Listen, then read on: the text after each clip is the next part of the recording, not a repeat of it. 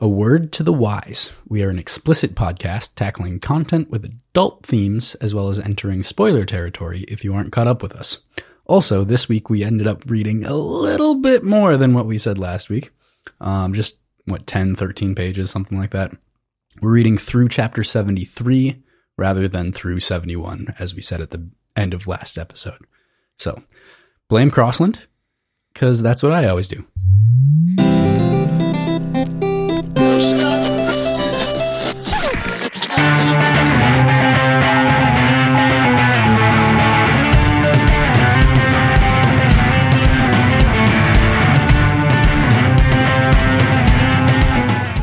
This is Cross. And I'm P J. And we are Words and Whiskey, a podcast for veteran and novice readers alike. We tackle fiction novels and love to talk about what we're drinking. You should think of us as your intoxicating weekly book club. Mm, yes, you should. We just got done spending a whole bunch of time together. That was pretty fun. We, we did. We did. It was a it was a good time for sure. Mm-hmm. But now you're back in that stupid other state that's not this cool one. So, you know, I was I was at maybe just a little bit of story time. I was away for ten days um, and uh, got back to the apartment, and I didn't have the air conditioner on naturally because I wasn't going to leave it on when I was away. And I came back and I turned it back on, and then like two hours later, I was like, wow, did I just forget what humidity is like? And I was sitting and I was like, it just feels really warm. And I go back and my air conditioner still hadn't clicked on despite me turning it on because I flipped like the fan button on, but didn't actually hit the on button. Mm. So it was still seventy-eight degrees um, in my apartment for most of the day. Gotcha. So yeah. It's cool now, but well, that's good. Yeah. At least you got that going for you now. I haven't Whoop. had my A C on for a couple weeks. It's been great. Nice. Uh, so today is our eleventh episode covering Dark Age by Pierce Brown, and we're going to tackle chapters sixty-seven through seventy-three, like P J said. But before we do that, let's talk about what we're drinking. P J, what are you having? I've got a drink in front of me. Um, just one. Just, just doing one drink. It is very light, very clean, very crisp, and uh, perfectly clear. And uh, I had way too much to drink this weekend, so I'm drinking water. we um we did have a metric shit ton to drink this weekend, and so I do not uh blame you for drinking water on this fine occasion of the show. Yeah, it was yeah. Our, our good friend Bill's, and we mm-hmm. were both in the wedding. Crossland was the best man. I'm sure there's pictures of it somewhere that you can probably see. Yeah, and I I was on the dance floor for way too long, and hydration for me apparently is beer. So, you know, I mean, you did have like fourteen grain belt premiums. I don't count beers, Crossland. That's rude. It was yeah. a good time though. It was a, it was yeah. a ton of fun.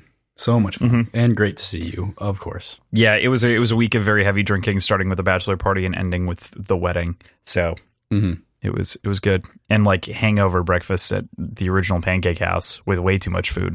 I just had that for dinner like right before jumping on the leftovers. Nice. That's hilarious. That's perfect. It's sweet. Uh, what have you got, Crossland? Are you joining me in uh, in Hydration Town?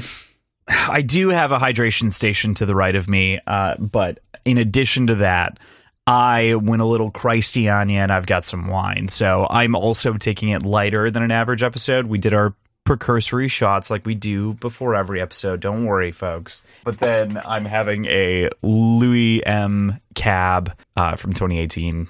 Solid, you know, twenty-five dollars bottle of wine. Great for the price. Great for what it is. And it's really tasty. And I just wanted something to uh, to sip on throughout the show. Kind of a relaxing drink. I got back today at two p.m., I left mm-hmm. at, I woke up at four a.m. and we are here at nine thirty starting this. So yep, here we go. I here needed go. something to make sure that I didn't like, I don't know, die. it's, mm-hmm. it's This isn't like a wake up thing, but it's, you know, uh, relaxant, depressant. It'll be fine. Relaxant. I like that term better than depressant. I would agree. All right. So with that, let's get into last week's predictions. Um, how are you going to atone for your wrongs here, buddy? Oh, hmm. I guess I can I can pour myself a little something. We'll just do a little bit of little bit of Four Roses bourbon. All right. That'll do. All right. So, P J, the first prediction here is Here's, can Lyria... Oh, what? Spoiler alert. I have to atone for something, which means I'm not right. um, can Lyria be redeemed of her crimes against the Julii family? And that was from Iron Rain on Daniel Green's Discord server. Uh, you said... My- My response to that was, in the eyes of Victra, maybe, but I think it will only happen after Electra is returned to, safely to her, and in a crazy turn of events, Severa will be, Severa will be the voice of reason that convinces her that she's being unfair about all this. Fucking no to all of that. So. Yeah. Yeah, I mean, like, actually, I think that you're you've got a very like clear train of thought there that I think also makes a lot of sense for characters. We just, you know, haven't seen Severo. Severo hasn't been able to make it out alive, so uh, you know, mm. right? That all clicks. It all checks out. But yeah, fair enough. You had a good approach. You just uh, didn't didn't stick the landing at all. You missed the balance beam, broke a hip. You know, sometimes you got to break a hip. That's what sometimes, I always say. Sometimes you break hips. mm-hmm. All right. So the next one that we have here is from last week. And we said, at the end of this week, Lyria is left cold and alone with the corpse of the youngest Barca nailed to a tree. What, if anything, does Lyria do in reprisal? You said...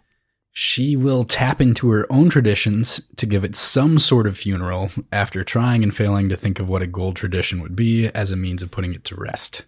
Then she'll go find Volga, and the two of them will do what they can to find Victra. All right. This one seems more, less wrong, but still wrong. Like, she tried to give it a burial, and then she tried to go meet up with Volga, and then she found Victra. Like, all those things happened. It's just not in the spirit of what I was saying. So, also not quite in that order, but I think, again... I, I think that you have a very you had a very logical approach to this one compared to some of them. So this doesn't feel so outrageously off, you know? It was in that feels order. Good, but bad. She didn't she didn't get Volga, but she found her. Right, right. The two of them will do what they can to find Victra, you know. And eh. how do you know Volga wasn't doing what she could? Well, what she could do was anything. Go haul snakes to other all parts snakes. Of the... All snakes and or. Well, perfect. So we've got a couple of hungover ones left for, you know, the rest of the, the show so far. But that's it for this week's predictions. With that, let's get into the chapters. But kind of before we start, I, I wanted to address the anteater thing that we had going on uh, last week. I, I actually, I, it was it was hysterical. We got so much feedback on kind of our conversation that we had. Uh, it's been a very meme-y moment inside of our inboxes on Instagram and mine on Discord, and I've gotten a couple on Reddit randomly enough, uh, which is it's super fun. Definitely feel free to message us. Send us your favorite bits. We, we love to hear, of course. But on top of that, we weren't able to figure out exactly what the call sign was. You remember that conversation, that bit, right? Mm-hmm. We're like, what the hell does anteater mean? And we, we got some great feedback from a Reddit user sending this in here. So Lee Bronx Uh, responded and said, I know Reddit's an atypical place to send this stuff as opposed to email, Instagram, et cetera, but I remembered your Reddit name easier than the email because Dark Tower plus how my brain works. Regarding the nickname, anteater is a reference to the slur of ants for reds. It's not introduced until Dark Age, and I honestly didn't put it together really until your D A pods. But thinking back to the lyrics of Ephraim's Grey Marching Chant mentioning killing an ant to get your collar after mentioning doing the same for a crow, Greys primarily operated as security over the obsidian and reds, et cetera. So Alice is the anteater because, yeah. Because... Because he eats fucking ants. He eats fucking ants. He puts them on trees. So I think we, we hit that note a little bit, but I, I was like, are they are they being that self-deprecating? No, that can't be it. But yeah, that's totally it. That's absolutely what it is. Yeah, yeah, I, I you're you're definitely right. That was that was just more on the nose and definitely on, on the anteater's nose. Nose tongue thing? I don't know. But... Spaghetti. However, however that works for sure. Also, my voice is still recovering, so I feel like I'm wheezing like a smoker, like a like I'd smoke a pack a day for twenty years right now. But yeah, thank you so much, Lee Bronx. I, I think the marching chant is in I G originally, but maybe it's in Dark Age. I can't remember. I feel like it's mm, in I G. I think because isn't yeah, it in I the think it's in Iron Gold. Yeah, because I feel like he's recounting it.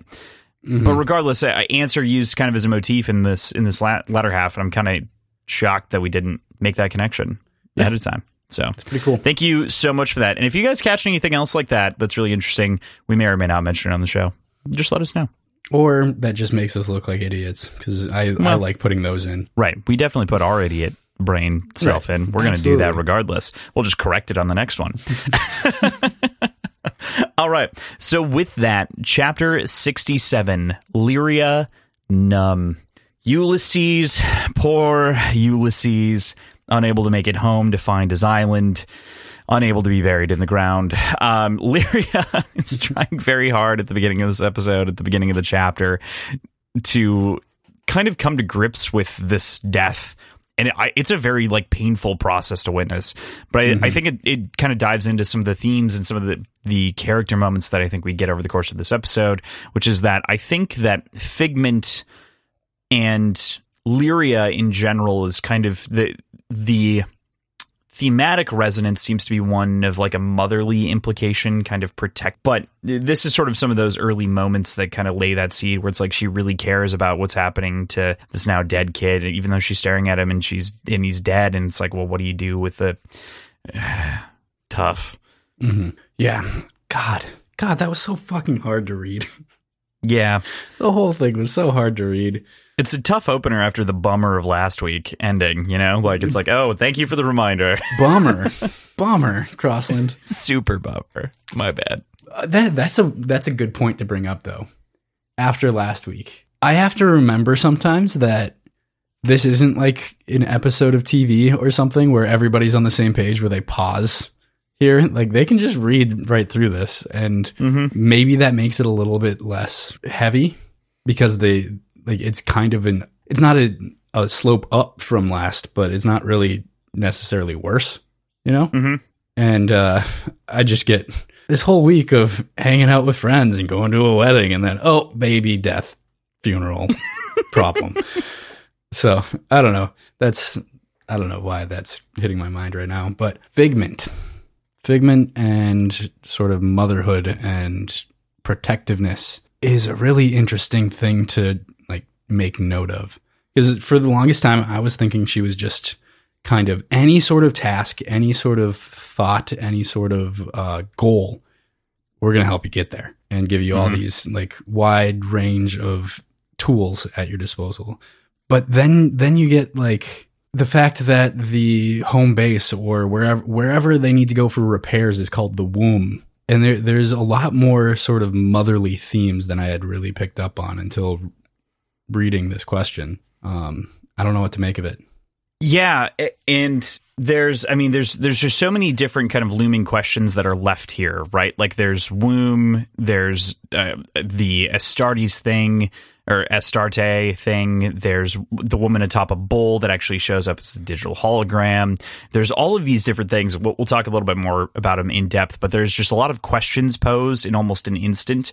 And Lyria isn't so much interested in the answers to the questions so much as the utility of what's inside her. Like she's looking for the usefulness to help her extract vengeance and save her friends first and foremost. Right. But definitely, I mean, definitely a lot of motherly themes kind of circling around Lyria and Victra this week for sure. And we're definitely going to be talking about that more, especially since, since we spend almost all of this week with Lyria outside of a brief page with Ephraim. And even that is more of a way of showing what the uh, what the message from Lyria was and mm-hmm. how they received it. It, it. It's effectively all Lyria in my mind. Basically, yeah, this is mostly a Lyria show, which is, mm. I mean, it's also a great episode. I mean, I, I really like this section of the book. I do, too. This makes me like Lyria so much. Yeah, without really a doubt. I like how this goes. Lyria quickly finds herself in the home of Maeve. Maeve? I think, Maeve. I mean, Maeve. Oh, yeah, Maeve would have an I in it. Maeve, uh, the house of Bria's, Bria, Bria's, Bria, Breeze, Bria's, Bria, Bria, Bria. Bria, here we are. The house of Bria's mother, and begins to piece together the details of what the Red Hand has been doing in the area, taking the child wives from these mothers, these young daughters, for the Red Hand men who join up with the cause and prove themselves valiant and, you know, as kind of a prize. But it's a really fucking horrifying prospect. Like, this is atrocious and obviously despicable in every way. In case anyone thought that there was anything redeeming in Harmony's side of the argument, there is not. But her, I, I'm, I'm almost more interested, not more interested, I should say, I kind of want your perspective on her husband here, right? Because he kind of mm-hmm. seems indifferent and complacent to what's going on around him. Well, I think you just have to look at the name of the chapter. Numb. Mm-hmm. I think he I think he's just dealing and has been dealing with so much hardship and guilt probably and a whole lot of just shit, just absolute shit for the last couple of years that he's just kind of numb to it. He's just kind of going catatonic at a certain to a certain extent, using the H C as a, a literal escape from his horrible fucking life right now. Yeah, it actually feels very twenty-first century in that way, you know, like in, mm-hmm. in this unique circumstance, it feels very much like this is this is my way of, of, like you said, numbing the pain. I for me, it, this definitely plays in, and it's a theme throughout the chapter. Of course, most of the, the titles are, but I, I see it more as like Lyria not understanding what to do with Ulysses and kind of that numbness. And then, you know, she kind of comes through it. But I, I like that read on it being the husband. I also like that he goes unnamed. Like, she doesn't give a shit to ask about his name at mm-hmm. all, because she's like, you're a piece of shit. Like, you don't matter. Uh, Maeve, like, actually did also stand by and didn't do anything with with Bria, but is now supporting her in this moment now that her daughter's actually died. You know, the worst thing has happened. Kind now is trying to help Mora. Lyria's still yelling at her, though, because she's got her other daughter. Well, now. She deserves it. Yeah. Right. And they still didn't, they didn't do anything to stop that one. Right. But Lyria is now, that was kind of the, that was my thing. Yep. Is like, she's, she's going out of her, even though she's being bossed to do it, not like she's acquiescing because of force, but ultimately she's still acquiescing. Yeah, that's true. But yeah, it's, it's interesting. I don't know. The, the husband, like you said, I think that's a good read on the, the H C and that kind of being his numbing agent here. Like, he, he even at a certain point turns away from Lyria, who's pointing a fucking gun at his head mm-hmm. to go watch the H C some more. That's a great point, where he's just indifferent to it entirely, because, like, he's probably feeling some deep, profound pain, which is not, mm-hmm. I mean, especially when we get to Victra a little bit later, definitely deep and profound pain. Like, yeah. Oy, man. Oy is, is right. I this think. This is always the, the section of book that I think about when I think about how much I love Victra, that and like her initial introduction. Mm. And this one always tears me up, but it, it's like, it's so properly endearing. I don't I don't know how else to say it. Like, this is yeah, not properly endearing. It's it is pure.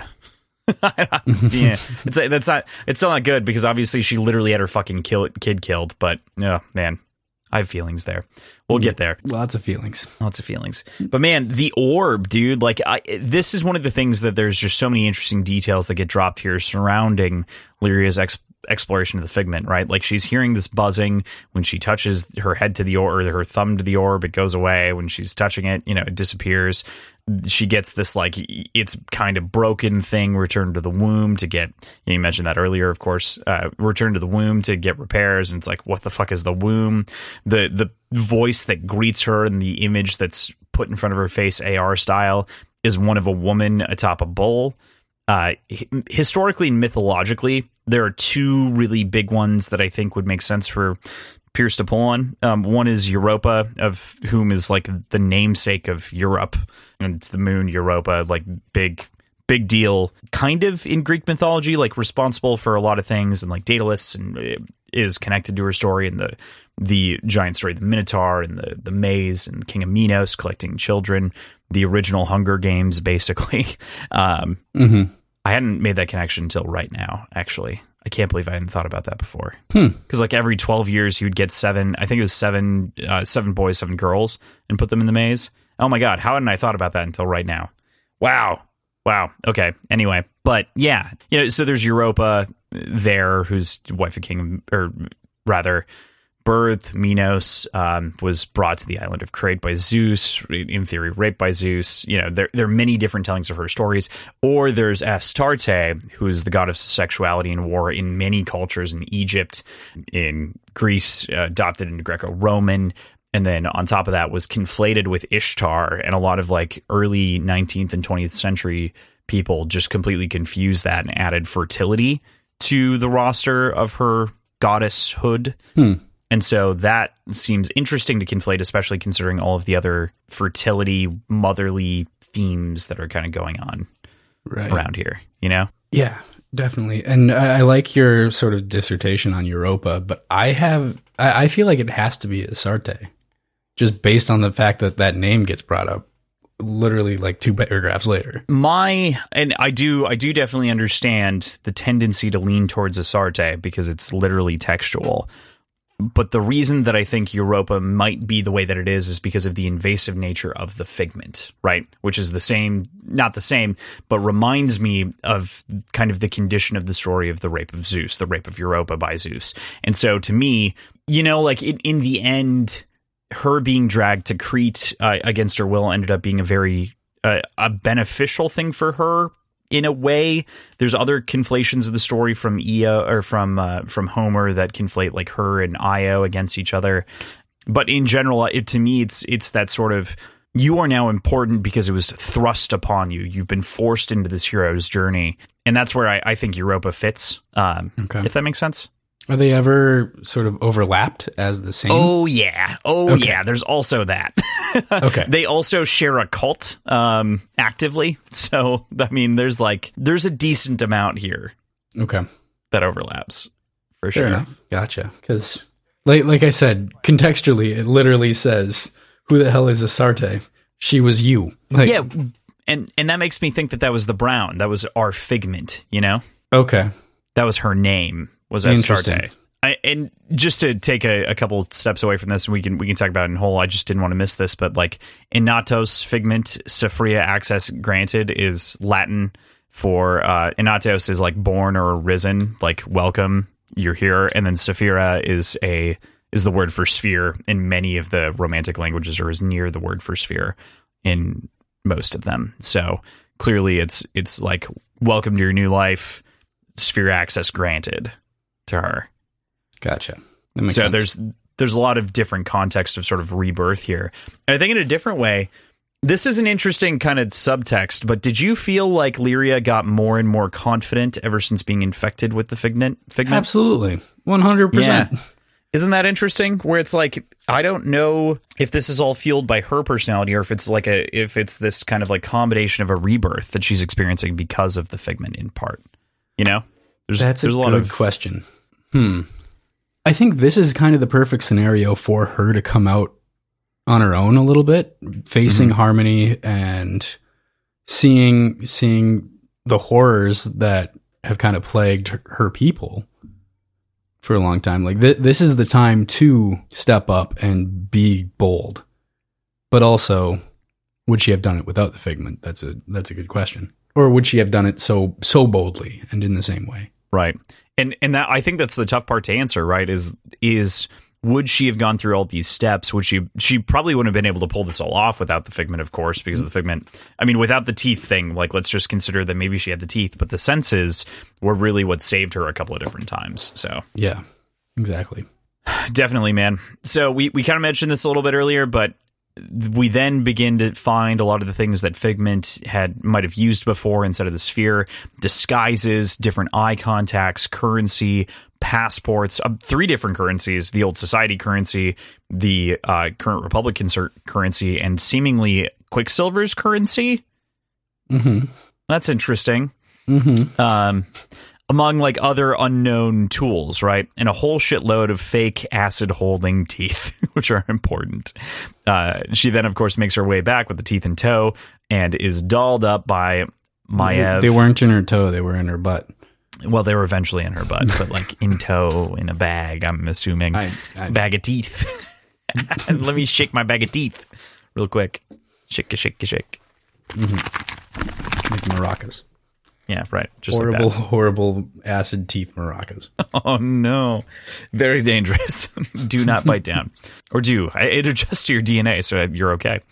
Mm-hmm. Yeah, man. Fuck. Yeah. Yeah.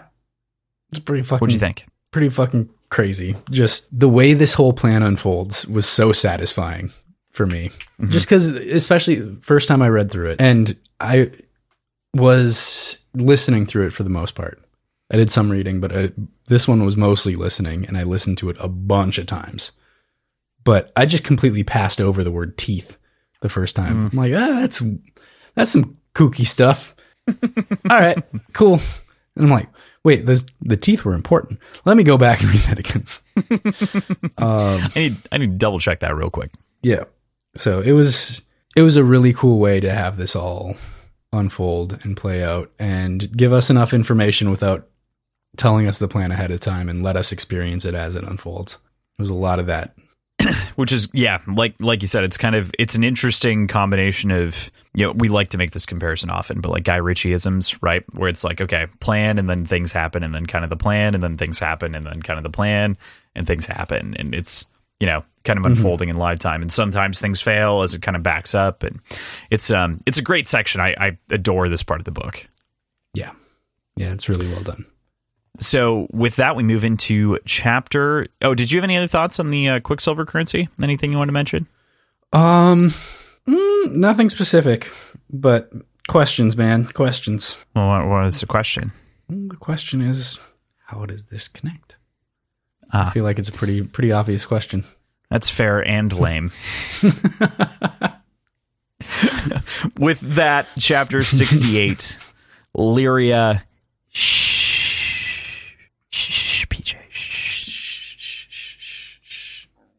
The intro paragraph of this chapter is just wonderful. It's a conflicting sentiment of the awfulness that Lyria is facing with this fucking incredible, beautiful day that she gets to see with like the ocean spray and the warmth of the sun and all these radiant colors.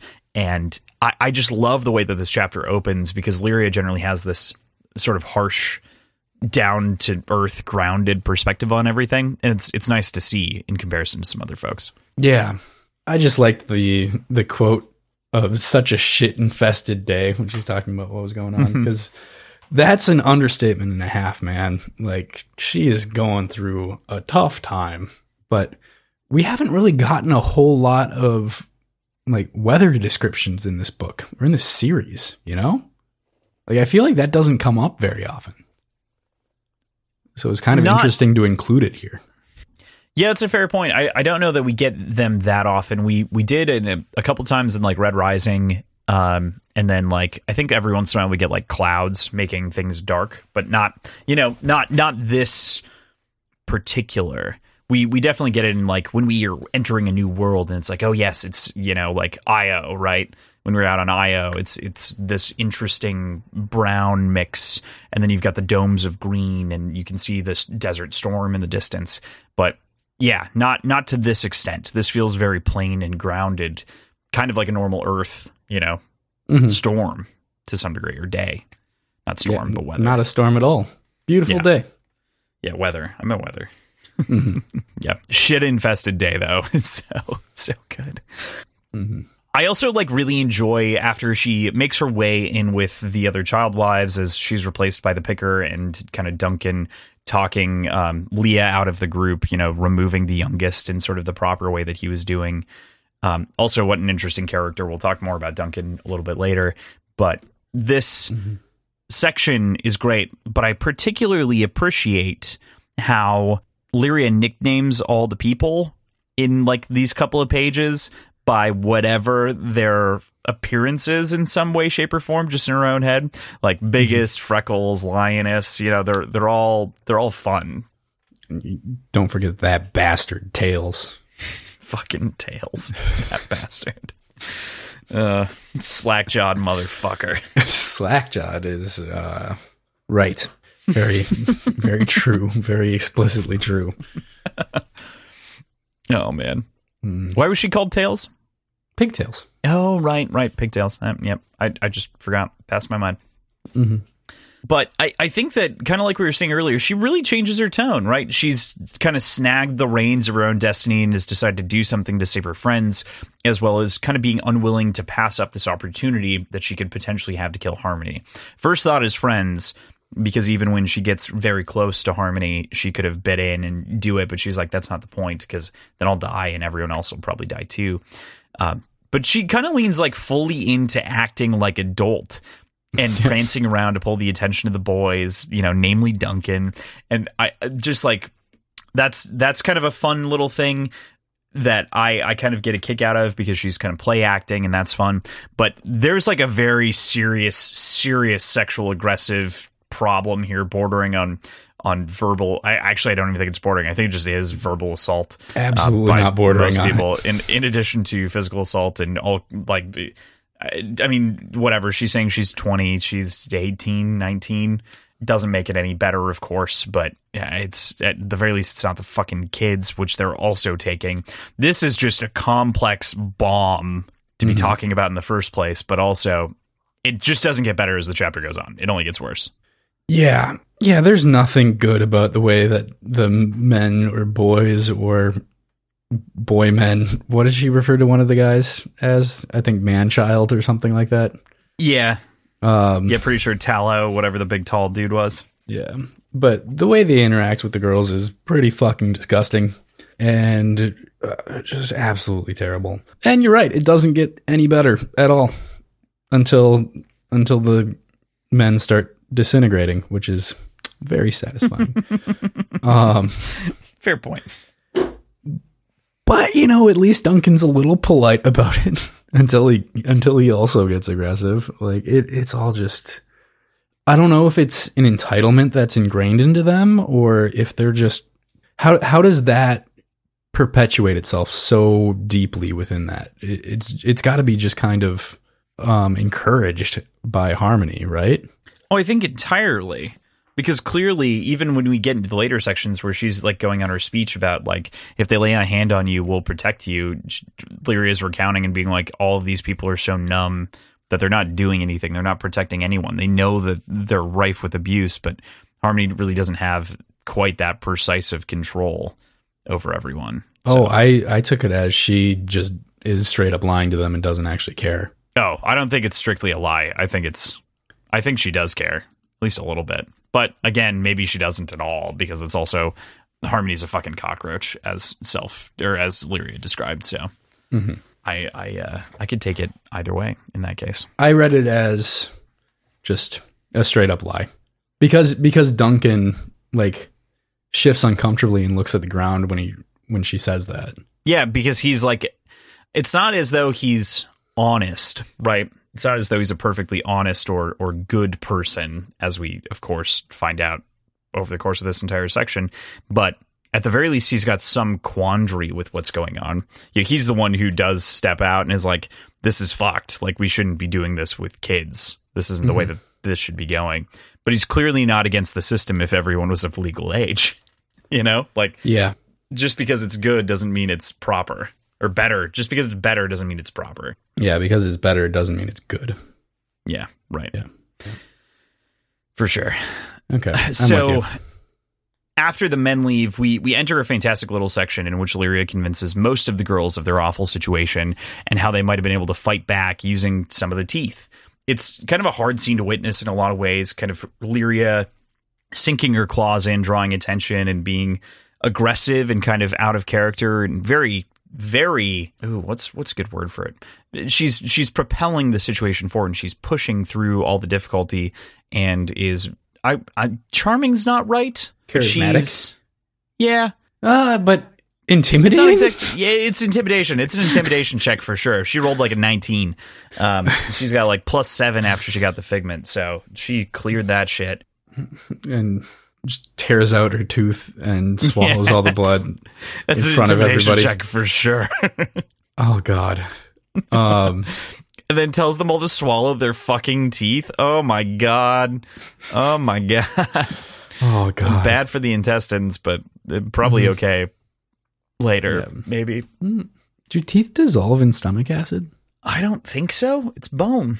I don't think bone dissolves. I think it does. You got to feed them to pigs, right? Pigs have very no. strong stomach acid, apparently. Pigs have very strong. Yeah, it's completely different.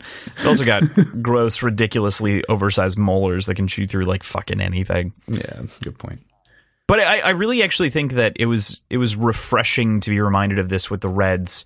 You know, like most of the other ones that we found in the series really don't like to be tread on, even these, you know, eleven, twelve, thirteen-year-old girls. I thought that was great. Yeah, I was honestly surprised and impressed with the way she was able to convince so many of them to go along with her. Like, I think there were only two holdouts of the sixteen of them. That's kind of amazing. Yeah. It's kind of crazy. Not so. perfectly remembering the way that this section goes. For some reason, my brain thought that it wasn't Tails in the end and that it was the other girl that didn't do it. It was not. It was Tails. Fuck Tails. Yeah, it was definitely Tails. Fuck Tails. Yeah. Tails is a bastard person. Tails is a bastard person. That's the right way of going about this here. Yeah, it's it's just a it's kind of a tough time all around, so I, I couldn't agree with you more for sure. Uh, Lyria kind of fixing Tails' potential to tuck her tail and run is very, very aggressive for Lyria, though, you know, right? Like, this is not a character trait that we've really seen from Lyria. Lyria generally thinks less physically and has been more in a run mood, but this is her pushing, you know, like running away from the situation as opposed to facing it. So we're, we're seeing a different side of her. But I'm I'm not quite sure what to make of it. What do you make of it? I mean, good on her. I I think this was the right answer because I don't think you could kill her mm-hmm. and let right. things keep going. Like you, she's got to stay alive. And I don't think she wanted to kill her either in general. Right. I just am kind of haunted by the description of the sound of a snapping jaw as a wet branch. Like, mm. fuck, man. That's um, that's a that's a fair point. It's a fair mm-hmm. point. Yeah. yeah, there's there's another quote right around there too that has stuck with me, and that stupidity is not a victimless crime. Of course, this is a conventional quote that applies in a lot of places, but I think Lyria having this analysis makes a lot of sense because she's seen Bria's mom, Maeve, and she's seen the husband there do stupid things and be complacent, which is kind of stupidity in its own way. And, you know, she's just kind of coming to terms with, you fucking idiots. Like, all of you just don't realize how dumb you're being when you could solve this problem right now. Right. So, yeah. Yeah. Appreciated that as kind of a punchline in a way. Literally, literally a punchline. Mm, uh, stomp line. Stomp line. Fair point.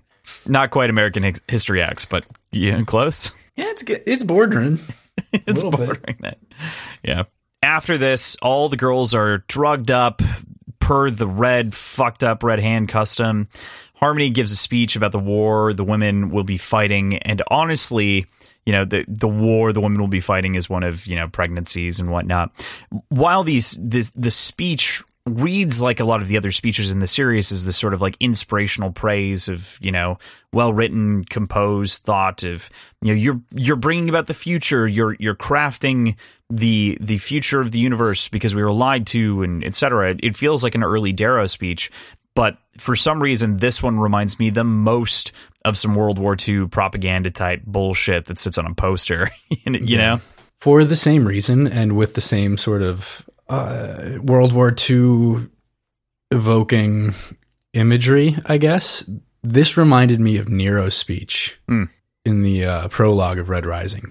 For some reason, that that that's what was sticking out in my mind when I was reading it. That said, I would really like to read all the speeches back to back and see how they evolve and how they compare. I think it'd be kind of fun.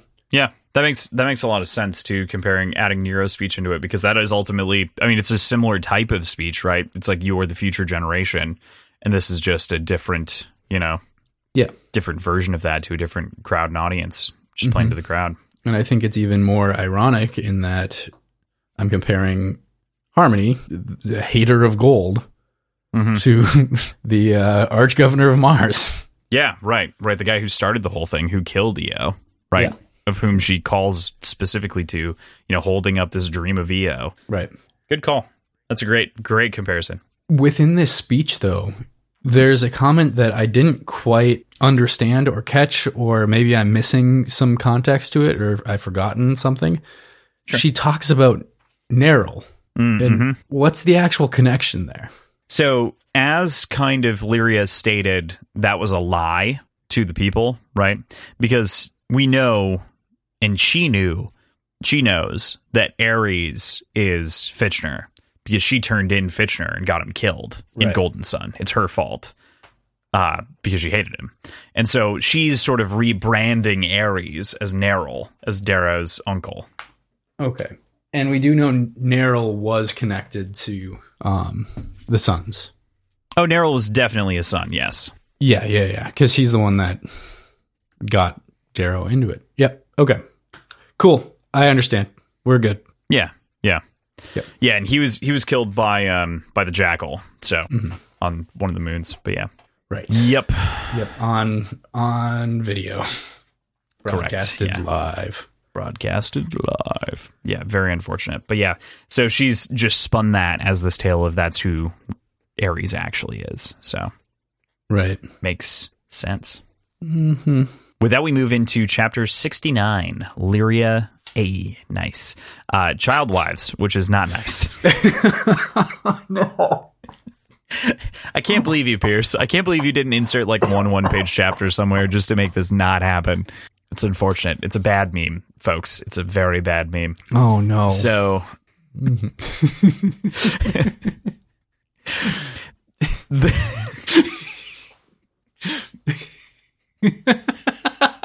But the ceremony in which the men pick their wives is very reminiscent of kind of other Red traditions we'd seen or heard about before, you know, all the way back in Red Rising, like that original fifty-five pages. And it's almost like these Reds in the Red Hand really haven't shed the past, despite trying to, quote, push forward, quote, and overcome the system, quote, that really put them there. Uh, it, it really kind of just inflects upon how shallow Harmony's Red Hand rebellion really is. Yeah. Isn't that kind of the point, though?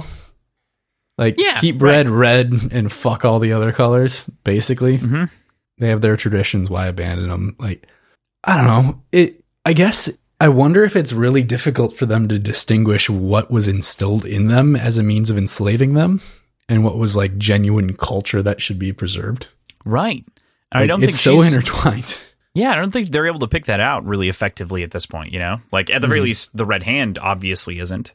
Right. And and the other trouble here to me is that th- Harmony is responsible for most of the events in Golden Sun. Like, she is in one of the biggest instigating instances of one of the craziest scenes in the series, the gala.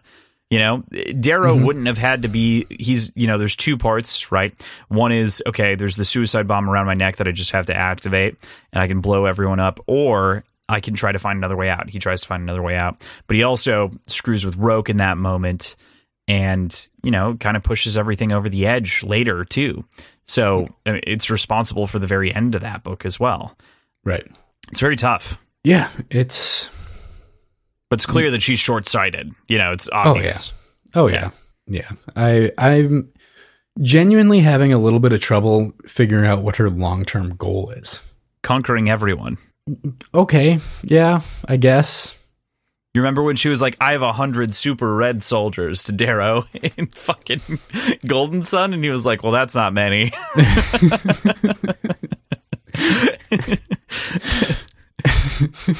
That's a problem. Yep. That's uh, not going to get very far. Unfortunate for sure. Yeah. Mm-hmm. I mean, it, it just, it just speaks to the fact that, like, she obviously is a charismatic leader. This is a small subsect of a cell that's on Mars pretty much only. And has really just been fucking terrorizing other Reds for the most part, and some Obsidians to some other colors that get in the way, unfortunately. But oh yeah, oy, it's it's tough. And like you said, the culture thing is kind of the big question: are they really preserving culture, or are they preserving the culture that was forced upon them?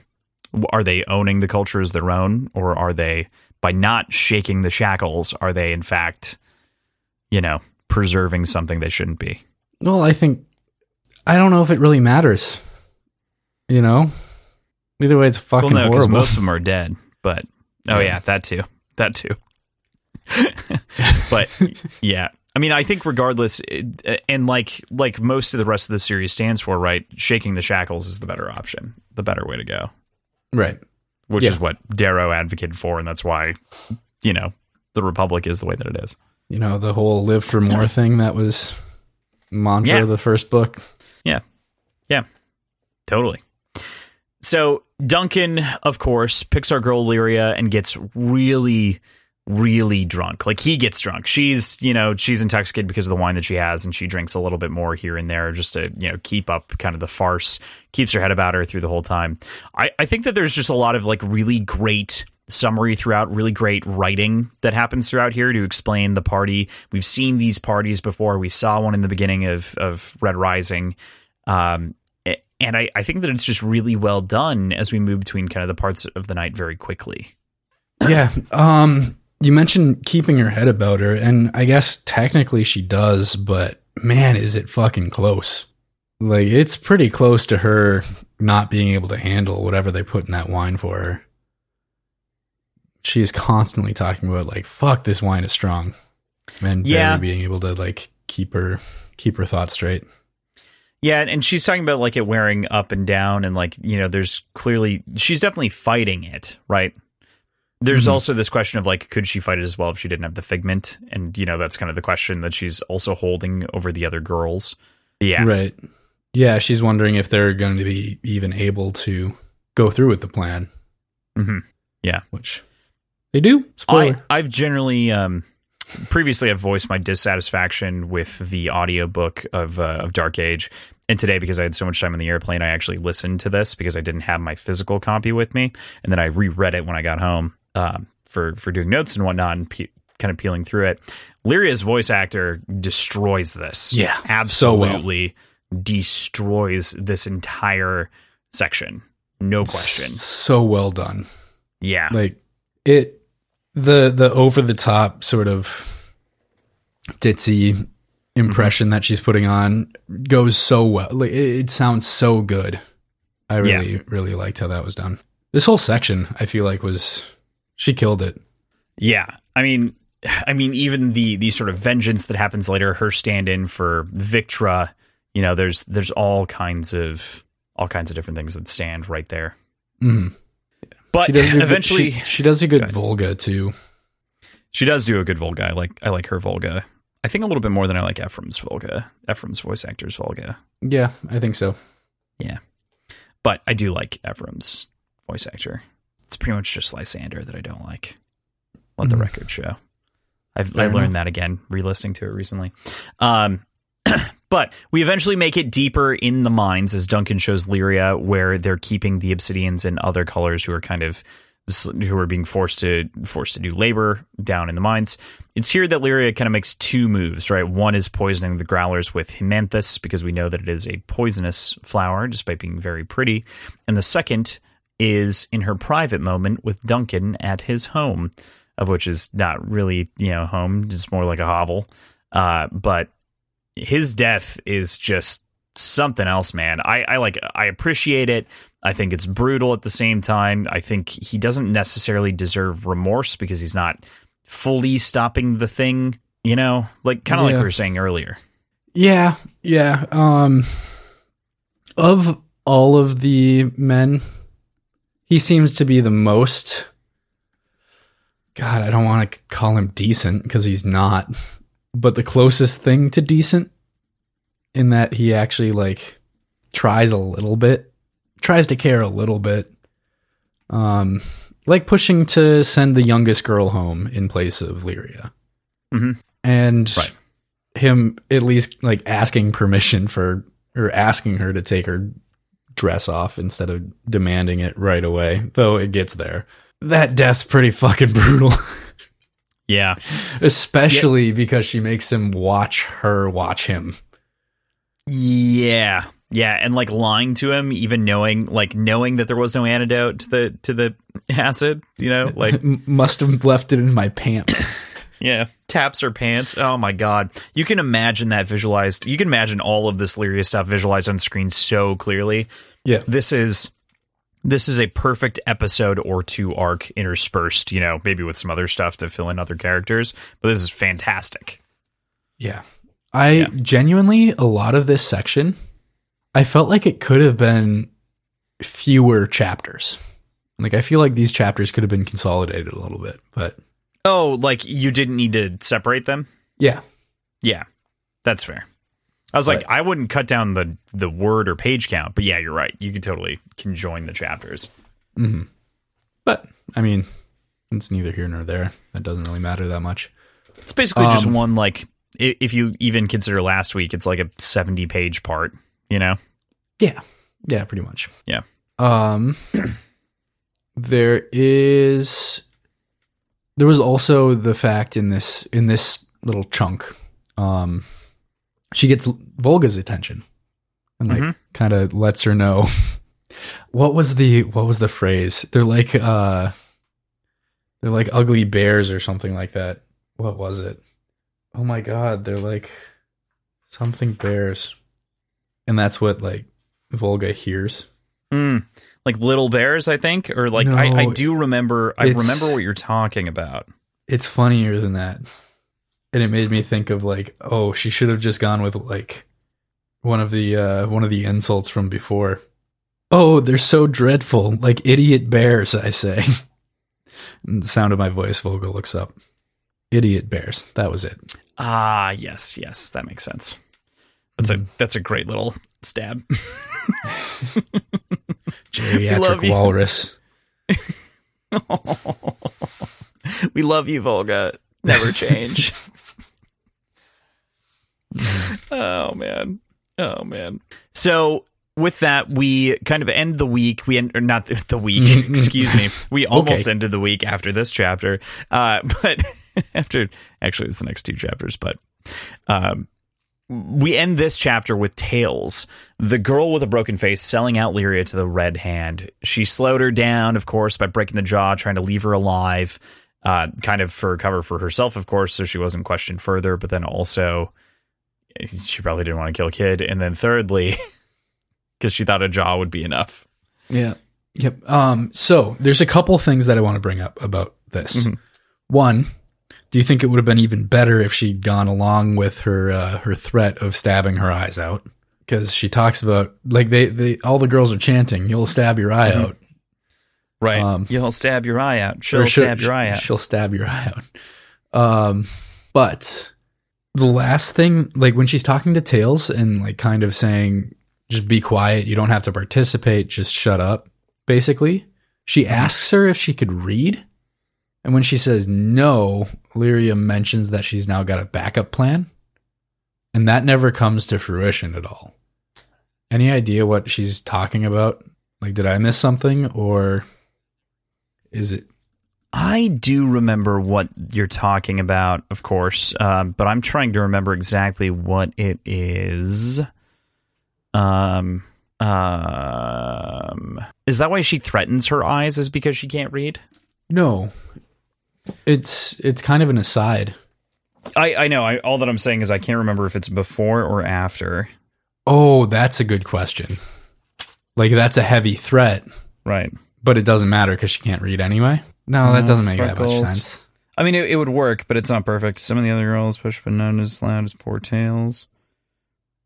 Um, now I've got a backup plan. They okay, so it's on five seventy-eight, or it starts in five seventy-eight. Um, so five seventy-seven is good because where I'm from, rats get their eyes stabbed out. Right, right. So that's definitely the first reference. Um, can you read? I ask her. She shakes her head, and now I've got a backup plan. Like, I don't think it gets mentioned again or referenced again, but I don't know. Buzzing, buzzing, buzzing. Hmm. I'm not recalling. I feel like there was something specific about it, though. Maybe that's later. Maybe I'm, and I'm not just. Re- I'm just not recalling. Yeah, this is the part of the book that I've literally only read once. So, all right. Yeah, I'm doing multiple reads generally a week to try to keep it all together. But um, if anyone knows, uh, let us. If anyone knows, let us know. So with that, we're into chapter seventy, Lyria Thunderbottle. Man, we start off this chapter really hard with, you know, Harmony and the hammer, right? It, it's a fucking intense scene. That, the hammer, the hammer is my penis. Uh, uh, and it's it's such a crazy scene, of course, because she interrogates Lyria with this hammer and is like smashes her hand and gets inter- interrupted by this dissolving man crashing into the room through the door and into another guy who's also there. And the girls have at this point started their acid vomit escape. And it seems to be going fairly, you know, effectively. Yeah. Is this where the "how many of you are there" comment comes from? I'm pretty sure this is where that comes from, yeah. I'm pretty sure, too. Yeah. Man, ah, fuck Harmony. That's hilarious. Yet she's being all aggressive and like, "Oh, you're a gamma, you piece of shit. I can smell you anywhere. I know your type. I can smell a gamma. Can you see she's fat?" And, you know, like all, all that shit, and uh, pickers in the room, right? And there, there's just all of that going on. Mm-hmm. Mm-hmm. Yeah, it gets gets aggressive. Yeah, yeah.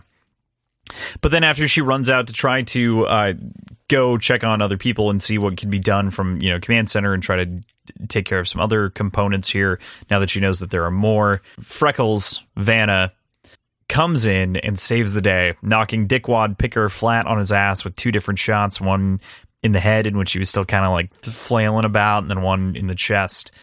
And thank God that that pedo is dead. Mm-hmm. Mm-hmm. Exactly. I think immediately after this, because mm-hmm. of that conversation about her being a gamma, this is where I'm like, oh, fuck. Oh, no. Because Vanna points uh, points the pistol at Lyria, seemingly.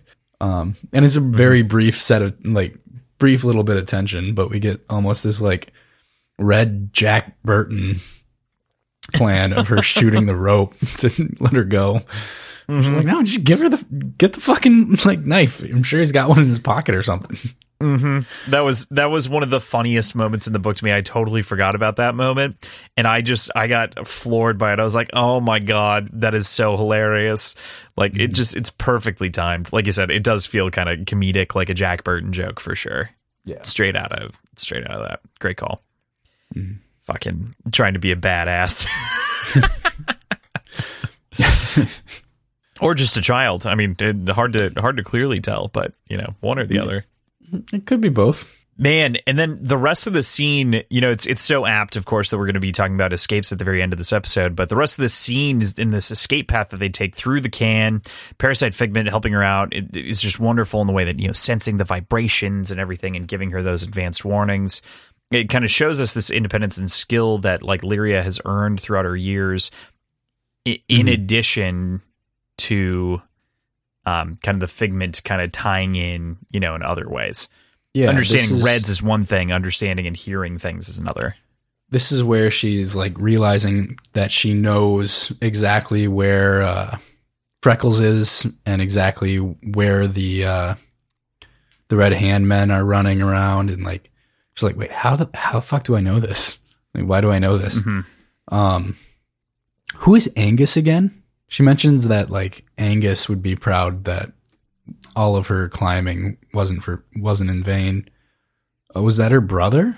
Yes. Okay. Older brother. I couldn't remember. Yep. Okay. Yep. Along with Dagon, those are kind of the two right older yes. brothers that are. Uh, yeah, Tyrion died, but yeah, that was yeah mm-hmm. right. Okay. Gotcha. Yeah. Yeah. Yeah, I yeah. totally agree with you, though. It's a very cool, very fluid scene, for sure. Mm-hmm. Lyria, of course, upon arriving in kind of the, the sub-office of the can that's overlooking everything with the glass floor, takes a quick piss, quick piss on Harmony's rug after making it in, and broadcasts a signal to those who she thinks might hear and help her out. I What I really appreciated about this scene was the transition. And I think we oh, kind of yeah. talked about that at the beginning, how it, even the, the next chapter is Ephraim is super short. It's like, what, mm-hmm. a page and a half or something. Mm-hmm. And it, it feels basically just like a more stylistic way to get across Lyria's message. Um, you get a little bit of stuff from Ephraim, but like just th- that transition from giving out a broadcast to hearing, hearing the response. I, I just, I appreciate it. I, It's obviously nothing like new. It's nothing crazy, but it's really well done. So one of the things that I really appreciate about Dark Age as a whole is this use of very short chapters like this so that you can get interstitial scenes, right? Like this feels, this makes this scene feel like it's paced like a movie or a T V show naturally, because it goes from we're talking to Lyria to we're seeing the result of the broadcast from someone else's perspective, right? Mm-hmm. Like, this feels like hearing the Rebels call in the Millennium Falcon, you know, stuff like yeah, that. Exactly. Yeah. That's yeah. exactly what I was thinking of. Right.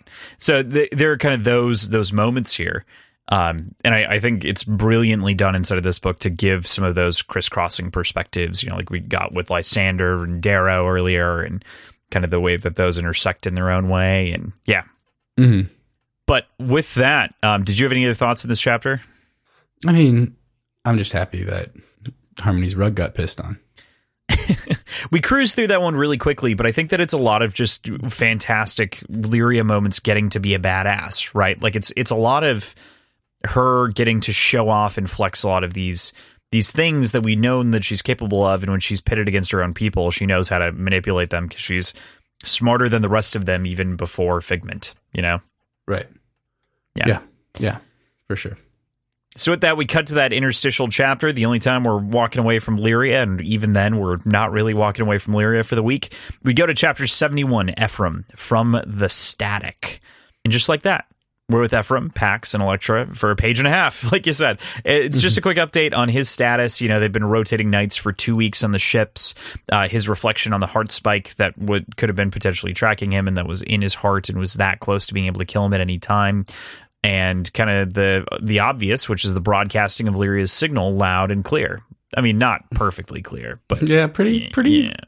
pretty not clear. Pretty staticky, based on the name of the chapter. That's that's very true. That's very true. Mm-hmm. But Ephraim kind of gets this like sense of being renewed, right? Like this is this is a moment for him where he kind of he perks up again. He's like, well, if I'm hearing Lyria's voice, if I know that voice, that means that there's a chance that Volga's alive. And so mm-hmm. he like flips on like a switch. Even before hearing the uh, hearing the signal, he's talking about how Volga's dead. Mm-hmm. He's kind of trying to come to terms with that.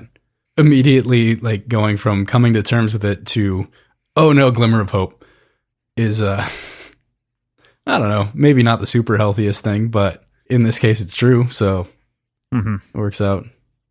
Yeah, I'm curious. Are are they the ones like cleaning up the signal and sent and like rebroadcasting it, or how yes. how is that? Okay. Yeah, I think that's the intent, is for them to be the ones that are the antenna. Okay. Gotcha. I wasn't sure exactly what they were doing with that. Yes, believe that to be the intent. But with that, we move into chapter seventy-two. Lyria, One Last Tooth. So Lyria's plan to get captured and also leaving Vanna with the gold breastplate like a child wearing a fucking trench coat, I think is a great one. I just I can't I can't get that image out of my head of like this little gold girl carrying or this little red girl carrying the gold breastplate and like being able to set it down and basically hide in it, you know, like and this just curl is, up. This is the maternity armor too, isn't it? You you would assume, yeah. So yeah. It's like even bigger. mm-hmm. Yeah, can definitely hide in that. Mm-hmm. No, no doubt, especially for a little kid. I I I think that, you know, the choice that Lyria makes, of course, to get captured is really the only way that she was going to get the access that she needed to reasonably. Yeah, yeah, she's not going to get in there without really, really heavy resistance. Like it's, it only makes sense to get captured and get brought in and have sort of an, an enticing thing to trade or a piece of information to trade. Um, yeah. Yeah, definitely. I, th- I, I agree. There's no way she could get, like no way she could pull this off without getting captured again. Hmm. Yeah, there was absolutely no way for her to get get through this, I think, in in most of the context, just given the sheer number of soldiers, right? Like it was like, okay, how do I get to the the prison and have these folks bring me because they're close, so that'll be the most secure place. Makes mm-hmm. sense, right? So Harmony, kind of intending to interrogate Lyria for information regarding the other Julii daughters that she offered up, discovers where the acid is coming from from one of the bodies of one of the girls who died, unfortunately. Uh, but this is, of course, just in time to for Lyria to free Victra using her very last tooth. Harmony is kind of proving to be a fool here. No, uh, why are they in the, why are they in the same cell? Like, I still don't understand that aspect of it. Like, why put her in the same? Are they just too overcrowded? One would assume, because she talks about how like these cells were designed for like low-level crime and like a couple people to a cell maybe, and now mm-hmm. they're packed to like a dozen a piece, like a dozen obsidians and grays and other colors in each mm-hmm. of these like really tiny cells. Yeah. Um, so I maybe there's only one interrogation suite. I don't know. I don't know how they have it set up, but it seemed really odd to me that they would um uh put them in the same cell together. Yeah, I think it's probably a lack of options. Okay. Probably. That would be my only assumption. I mean, it seems as though they pro- likely didn't imprison the Reds often and instead just hung them, you know, so. Yeah, that's that's what a, she was saying. These prison yeah. cells were for, like, small fish. Mm-hmm. Anything right. more serious was the gallows, basically. Yep. Exactly. Exactly. But we we go from here, of course, popping the tooth, letting Victra go free, you know, the last tooth. Victra's murderous rampage that happens here is absolutely horrifying and definitely justified and deserved on the part of the Red Hand, justified on the part of Victra's side and deserved for the Red Hand. She's literally tearing through people with her hands, covered in gore from the Reds, who are also shooting each other around her, trying to hit her. Uh, Harmony flees like a fucking cockroach, as Lyria even recounts. My God, man, like, this is just such a fucking section. Her mm-hmm. rage, of course, is completely justified. And I think, honestly, most of them probably deserve far worse in the end. Yeah, for sure. Abs- absolutely. Absolutely. They deserved even worse than that. But who doesn't want to get their spine broken by Victra jumping? You know? Yes, please. Anyway. I... I really appreciated, um, again, just kind of the intro and the the flow of the writing for this whole section, but this scene in particular, of where Lyria's recounting what she's heard of horse racing. I think she said she hasn't even seen it in person, but she, she talks mm-hmm. about how there's just a, a flash of muscle and rippling, like, strength and speed when the gate drops. Yeah, and then we're off, you know, that kind of moment. Yeah, exactly. But it's done, it's written in such a way that she doesn't call attention to, like, and that's what we see with Victra here. She just goes from, hey, there's this cool thing about horse racing, to Victra's fucking pouncing on people. And it it's just fluid enough that it doesn't feel disjointed or out of place or anything like that, or there needs to be more connection. It's just really perfectly timed and placed, and I appreciated it. It's also great because even action described by our four different characters is so dramatically different, right? Like Darrow and Lysander both have fast perspectives for the most part. Actually, I'd say Lysander with the mind's eye can kind of slow things down and really kind of contemplate and measure each moment, even though it might only take, you know, the course... the entire combat might only take like a minute or what have you, but he can he can kind of slow things down. Darrow, it's all rage, it's all speed, it's all glory. Lyria is just this kind of clean cut brutality, fo- like just clean cut description focused. Mm-hmm. Um, and Ephraim is kind of similar in that way. I don't know if that's a perfect compare. He always compares it to things that he's seen before, so it's always legacy. It's always about his other experiences in war. So, okay. yeah, just just a note. I was just recounting that right now because I was thinking about it. I was like, you know, you can you can kind of pick out the way that each of them think about action as very different, unique to their own character even. Yeah. Yeah, I can see that. That's true. It's good. It's good. It's good. It's good. It's good. I love it. I love it. Except for the fact that Victra's kid got killed. Everything else was oh. Oof. Yeah, oof. Big oof.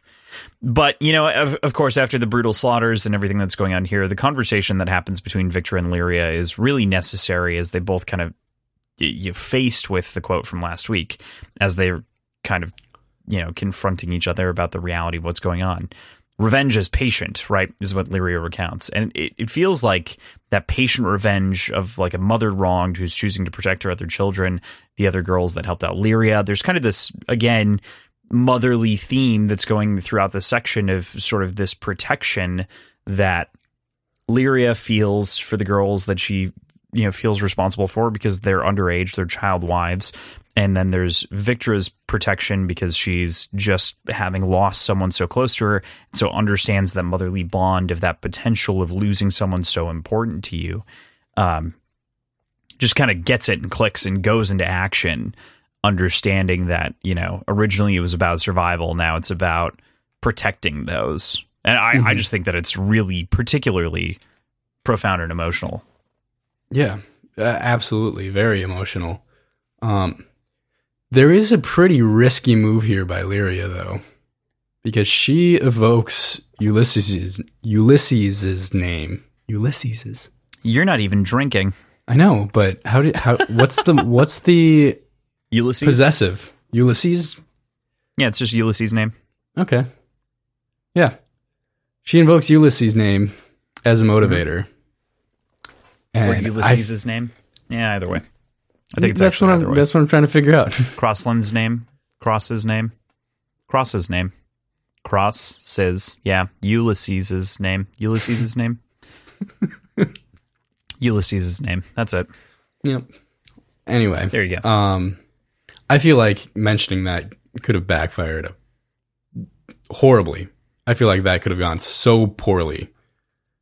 Um, like, felt a little bit too soon. Uh, here's here's the other part of it that I would just add to that a little bit is that what that means is that she knows, Victra knows that Lyria saw, because Lyria was there so far oh. after the fact that this is also a revelation that she understands. Gotcha. Fully. Okay. I think that, that's, that's a good that's point. My read on it. But you, I don't, I don't think you're entirely wrong. That's a dangerous call out. To, like, she just tore a bunch of people apart, like I, feverishly. Yeah. like, yeah.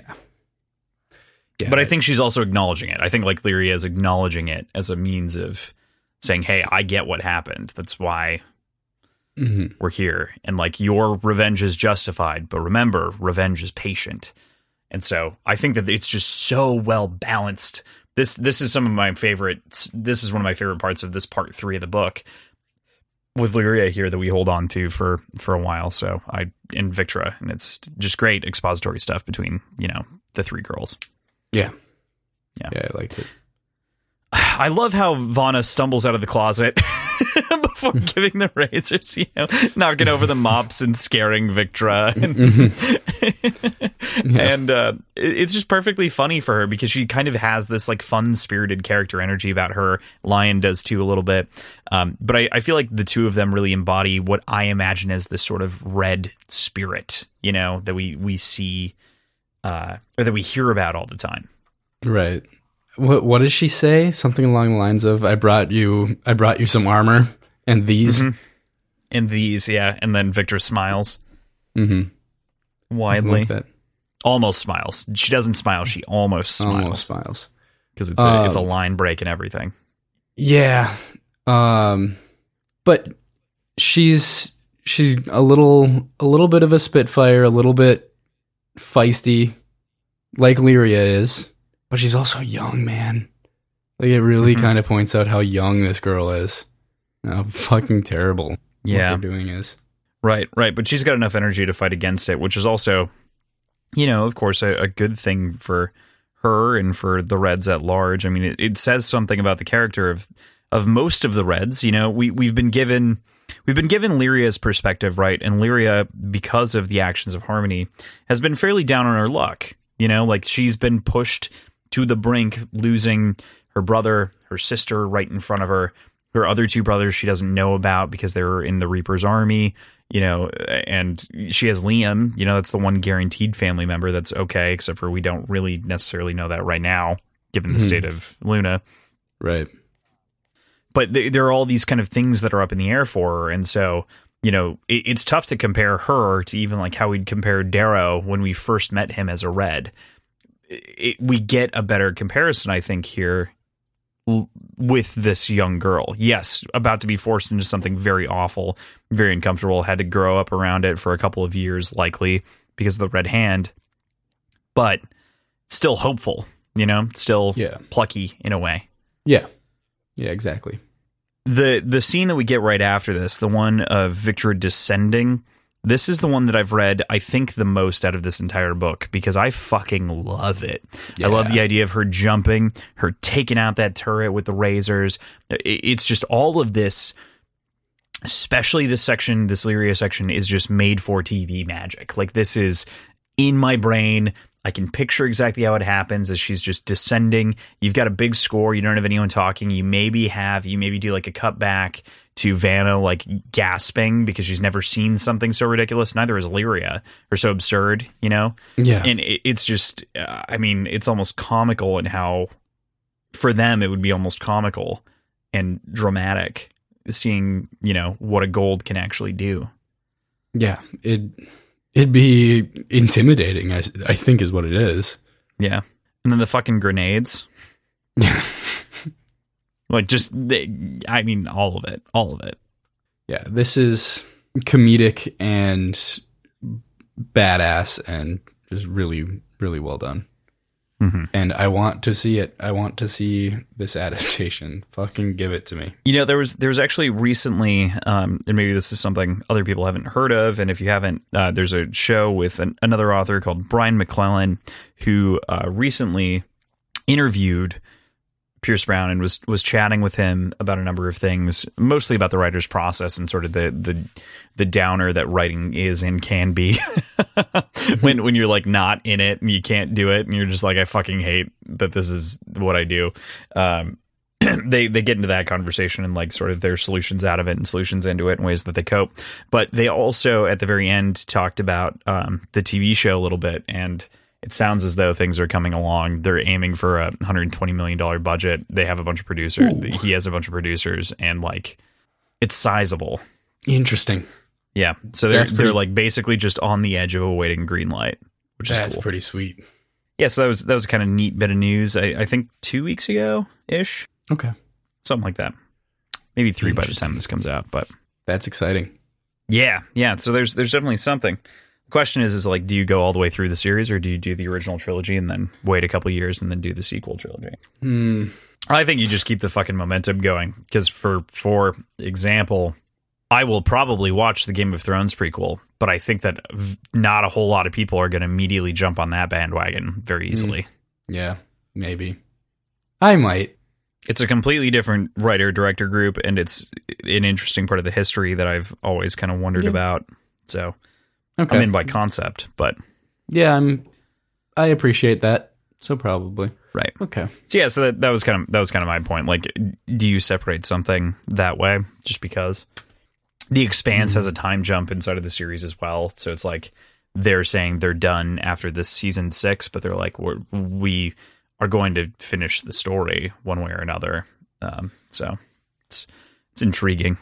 Yeah. Hmm. Anyway. So anyway, anyway, that was a that was a side tirade, but yeah, fuck, fuck yeah, love that. What a great way to end that chapter as well. But we move from there into chapter seventy-three. Lyria, at last, she screams. Victor's long gone down the tunnel, of course. When they when they make it down to her and give her kind of the grenades and everything else, she's chasing Harmony, breaking her fists, slapping her hand, stalking her as though she's a prey around the room, predicting her movements even as she's like shooting where she thinks Victor is going to go. Victor steps the other way. She's just better, accosting her for her sins, for her crimes. And dude, it hits.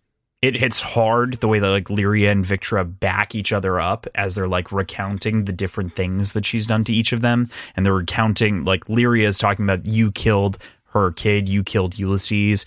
And Victra is the one who actually first mentions that you killed Lyria's family. Mm-hmm. And I, just that whole thing just hits, saying that Victra fucking cares. That That's the biggest, like, one of the biggest things is like, it's kind of been an interesting couple of weeks, right, with Victra, where it's like, well, it seems as though she's caring more and more and more, but now it's like, no, Victra really does care. She's just being a hard ass, like she always is, you know, right. Like she definitely cares. Yeah, yeah, that was cool to see. What I thought was really interesting here was the uh, the motivation that kind of came out from Harmony, sure, a little bit, and you you can kind of start to understand it a little bit more in that. She talks about, and, and she talked about it during her speech as well. She talks about her kids that died of lung cancer, mm-hmm. and how it had been cured for like six hundred years. Yeah. Thinking about that, knowing that, all right, Fitchner is a gold. He knew about this.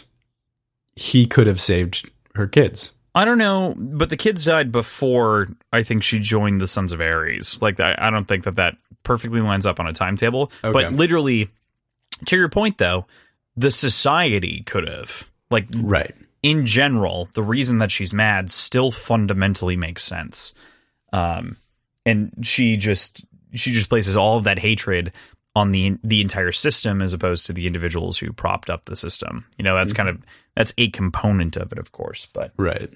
I mean, it makes it it makes for a very complex conversation for sure. She's still horrible and yeah. cold and like is running a an underage, like, child bride ring, like, oof. She's not redeemable. But at least yeah. you see a little bit of perspective here. Right. For her motivations. Right. There's a little bit of something, you know. Mm-hmm. You kind of get a little bit more of an understanding. And I mean, especially, you know, you, you even get the extension of, you know, like she was a beauty and she was burned. And, you know, there's there's kind of a lot of different things that are trying to humanize her a little bit, in addition to the utter villainy that is her actions. Like, there's the possibility of Harmony, if that makes sense. There's the possibility that Harmony could have been this great person, that could have been this supporter of Ares. And that was for a time when she didn't know who Ares was, and then lost it all and sold out Fitchner and, you know, fucked everything up. Yeah, fucked in, in a big way. Everything I mean, like, up. Literally basically caused Morningstar, caused Darrow to go in the box. You know, basically had a petty revenge because Fitchner was a gold. Yeah. Yeah, pretty much. Fuck. Yeah. So, of course, after that, we immediately move into, I'll permit you what I permitted the poet. Choose your last words. And her last words are, I'm valuable to the Republic. Oh, fuck you. No, you're not. I, I just, I can't believe it. I, like, reread all of the pages, and I'm like, does she try to say anything else? Does, does she, like, say no? She doesn't. There's not a single attributed piece of dialogue after that line to her. Yep. Yeah. It's fucking good. God, is that delusion? Is that trying to convince herself? Is that is that trying to, like, plead for her life? And that that's like value in in her being alive? Like, what what is she trying to say here? I think that she's saying that she's an asset in some way, right? Like, she could control the hand, which is maybe limited. Maybe there's more, but, mm-hmm. you know, is there. Yeah. And that's why I love Victor's response of nah. Just nah. Nah. Yeah. Go but then, fuck I mean, yourself. If, if, go ahead. Oh, I just, just nah, go fuck yourself. Basically, like, that's, she says bye bitch later, which is just so good.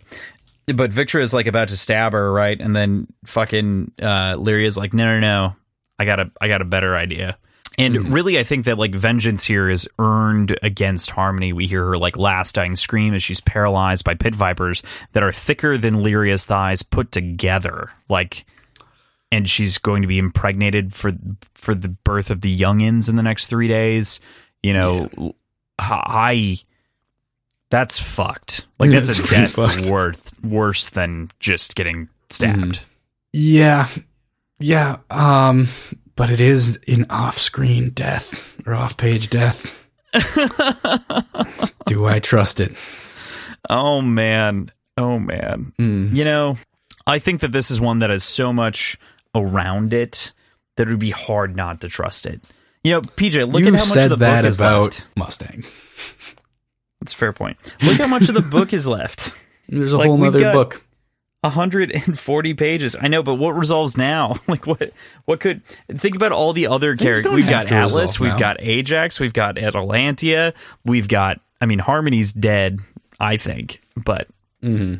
Yeah, I don't know. Yeah. Um, but I just to just kind of tie it in, too, like, regardless of whether or not she dies, I don't think this changes the impact that this moment has on Lyria, right? For she, sure. She quotes, Harmony lived on pain. She'll get it to the end. I don't miss the lesson. And that, I think, feeds back into the the the sort of line, of course, revenge is patient, and in the sort of understanding that Lyria was also living on pain. Lyria in I G, in, in Iron Gold, was totally in that mindset of, like, not not exactly woe is me, but wow, I am having the worst time, as opposed to, like, trying to figure out a way to fight through it. But she did look positively in the moments to which she could, and then she got drugged down by Ephraim again. There, there are a number of reasons that all of that makes sense, but she is realizing that I need to not do what she did and become that person. Yeah, these last few sections have been really, really full of growth from Lyria. Mm-hmm. And this just brings it to a head, I feel like, with her mm-hmm. really explicitly recognizing it. Like, really, really herself recognizing the growth, which is kind of cool to see. without doubt. Oh, man. It's just, it's so good. It's so good. So, yeah, I I just, I can't, you know. Mm-hmm.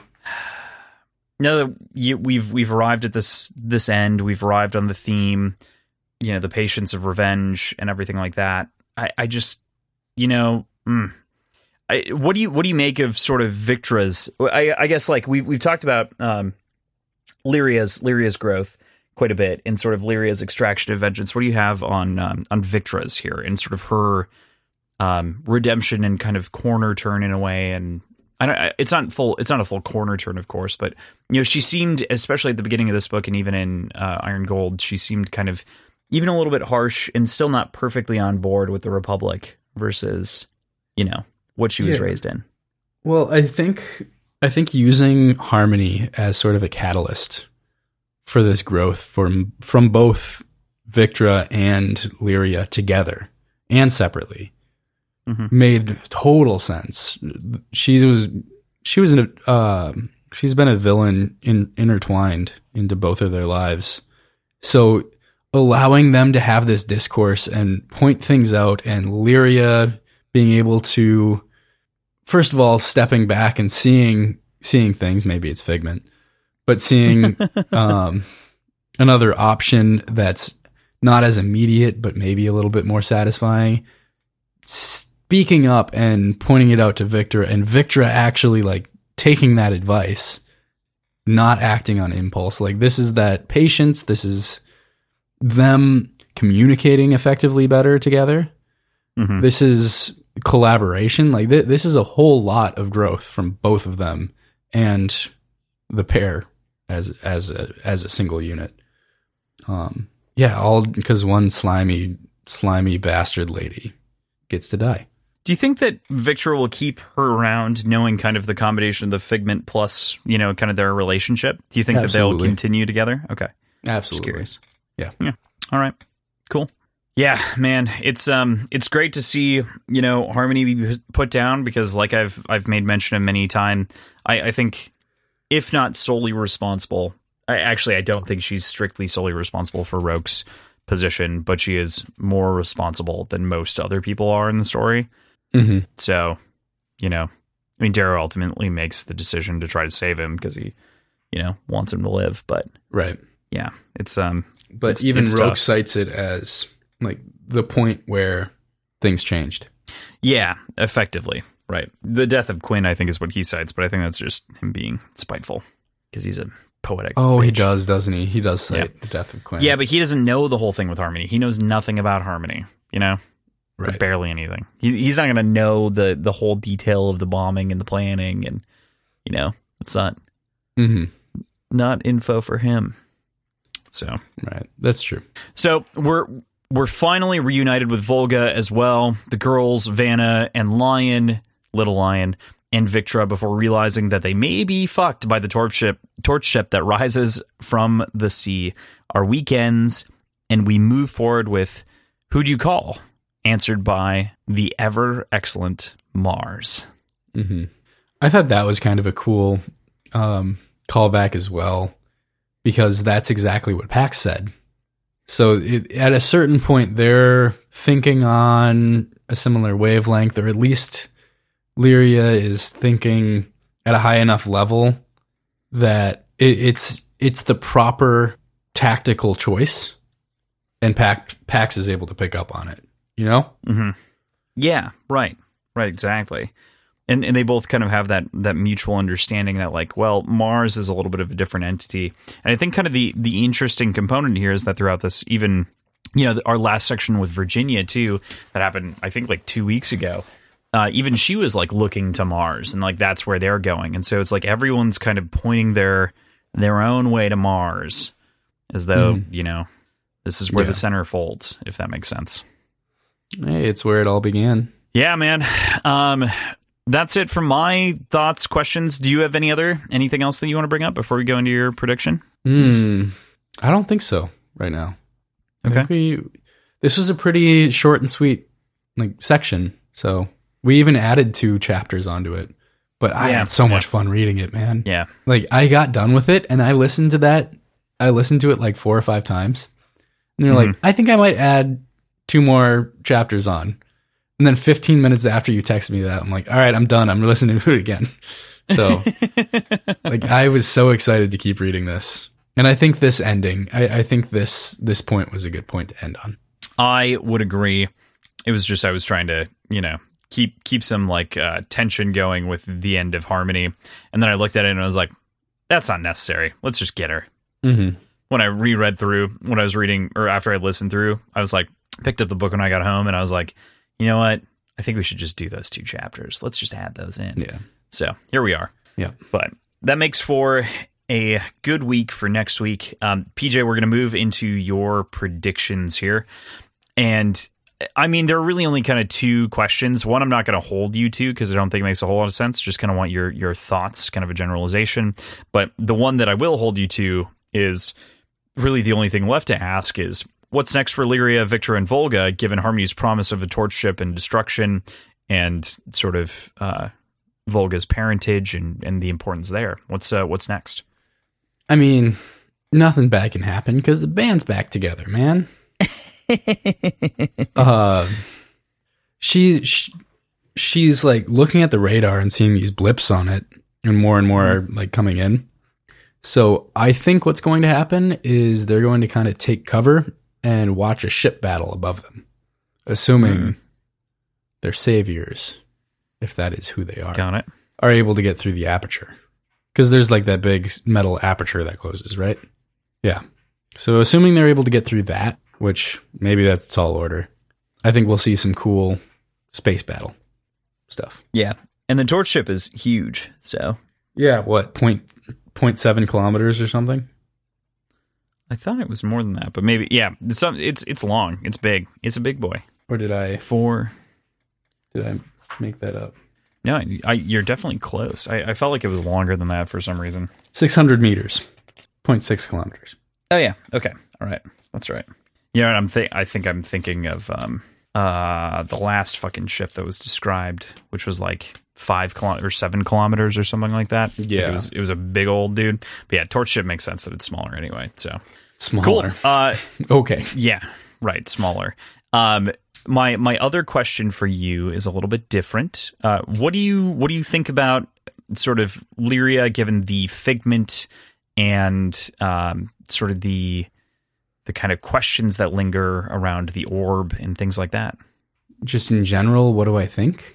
Yeah, I mean, like, do do you have any lingering thoughts on them? Is there anything, you know, what what do you think going forward could be going on with kind of the orb and whatnot there? Well, so I think I have no idea as far as the orb goes. There's some cool stuff described in there, and I'd really like to uh, to figure that out. But what I'm trying to figure out is what she's going to do going forward, because that brown figment was always kind of an assassin, mm-hmm. right? Right. Um, or or a, thief. Or a yeah, yeah, a thief, an, an assassin, a, a freelancer in general. Yeah, that's yeah. that's the word I was digging for. Yep. Um. And I don't think Lyria will go into that line of work so much. Okay. But she'll utilize these these skills, I think, for good. I think she'll she'll, she'll gain some prominence within the uh, within the Republic or whatever exists of it. And uh, yeah, I don't know.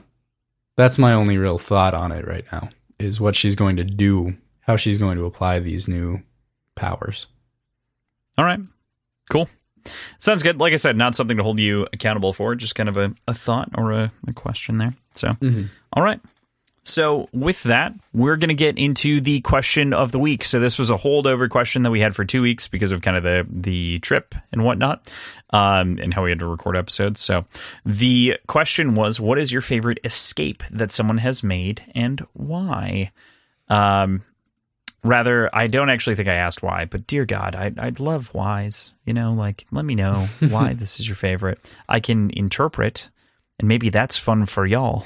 But uh, so to start it off here, Cold-Blooded, of whom we're going to talk about a little bit later, from our Discord, our Patreon, uh, guard the Guardians escaping the Klin prison was awesome. And I cannot agree more. I can't believe that I didn't fucking think of that one. That one just stands out in my brain as a, an absolutely magnificent example of uh, of a breakout of an escape. And I cannot believe I didn't think of the first Guardians of the Galaxy in that moment. Yeah. Xavier on our Discord as well. Neo escaping his pod when taking the red pill. It's a pretty good, pretty good answer, I think. I that's horrifying. Yeah. I mean, like, yeah. Absolutely. Great, great call. Um, and one that is so like visceral when you think about it. You know, it's, it's not like, it's not just about the pod escape. Like, it's not just about he's choosing to escape the fake reality, you know? So it's, yeah, there are layers. Yeah. There like are. An onion and an ogre. All right. Cool. With that, Artificer from our Discord as well, our Patreon, uh, Andy Dufresne's Escape from the Prison in Shawshank Redemption, written by whom, P J? Uh, Aristotle? Oh. Mm, Marcus Aurelius. Uh, you, you hit like number two and number three most talked about writers on the show. Mm, yeah. Mm-hmm. Mm. I know, it's uh, fucking Stephen King. Yeah, right. Or Tony's Escape in Iron Man one. Yeah, I, both of these are great. I mean, Andy Dufresne's Escape is fucking legendary. It's literally the stuff of Academy Award nominations and uh, one of the best novellas, I think, ever written. But mm, okay. Rita Hayworth in The Shawshank Redemption, man. Yeah. Oh, so good. And yeah, I mean, Tony's Escape in Iron Man only set up the entire M C U, so like that's pretty cool and important too. I get it. Yes, maybe, yes, maybe a little bit. Maybe. Um, our producer Tim Kerrigan on Tarsonis in Starcraft One. I never played Which Starcraft One. She dies. She doesn't escape. It's when she gets taken over by the Zerg. She doesn't die. Then she gets. No, she gets abducted, right? She gets abducted, taken to the Overmind, and turned into the Queen of Blades. It's a twenty-plus-year-old game, guys. I'm not ruining anything for you, but... For for how much I love StarCraft two, I don't know why. I cannot, I've never played StarCraft one. I cannot believe you have not played StarCraft one. The story is worth it even on the lowest difficulty. Like, it's just a good time. I should. I think I own it. It's like ten dollars. I'm, I'm pretty sure I do. I just... Man... I need and it's time. Maybe yeah, that's time fair. For games. Yeah, right. But yeah, uh, Tim, you're a dirty bastard, and that doesn't count. But thank you for submitting an answer. uh, Sharkbait. Actually, you're supposed to read this one. I'm sorry, I messed up. What we were supposed what? to we were supposed to flip those. You got to read this one. This one's yours. Oh, oh no.